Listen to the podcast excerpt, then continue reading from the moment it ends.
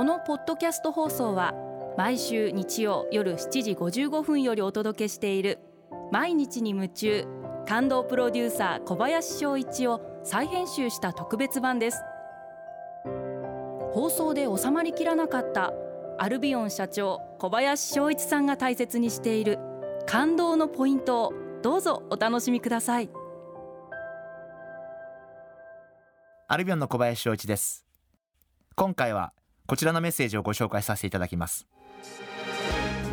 ガッチャンさん、女性の方ですね、ありがとうございます。感謝することを意識して毎日を過ごしておりましたが、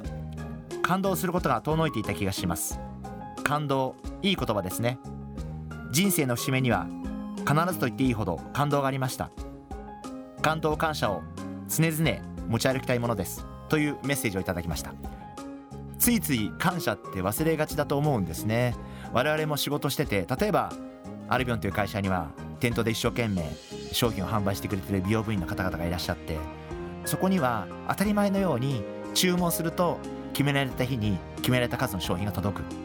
それを届けるためには一生懸命発想しているメンバーもいる。やっぱり店頭にいるとそれが当たり前なんですけど、やっぱり片側で裏方で支えてくれているメンバーがいるっていうことがあって、美容部員の方々によく言うのは、そういう感謝の気持ちを持ってほしいと。見えないところで頑張っている黒子の方々がいらっしゃって、みんなが思いっきり仕事ができるんだということを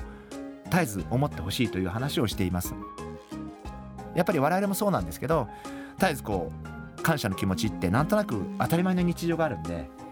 忘れがちになるんですけれども、まあ、やっぱりいろんなことに、それはお客様にもそうだし、お取引先様にもそうだし、会社メンバーにもそうだし、家族にもそうだし、あのそういう感謝の気持ちを持ち続けることは大事なんじゃないかな、あのそんなふうに思ってます。まあ私もあの普通の男なんで、自宅では、えー、嫁と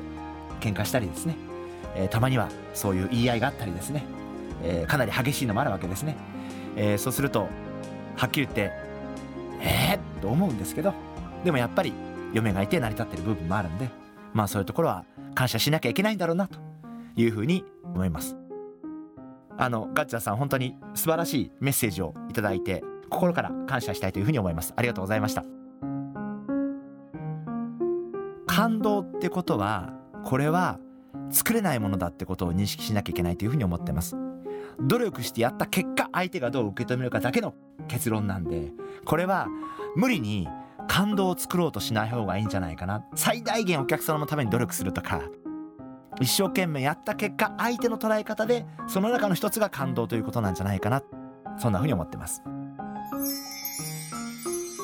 日常は奇跡です。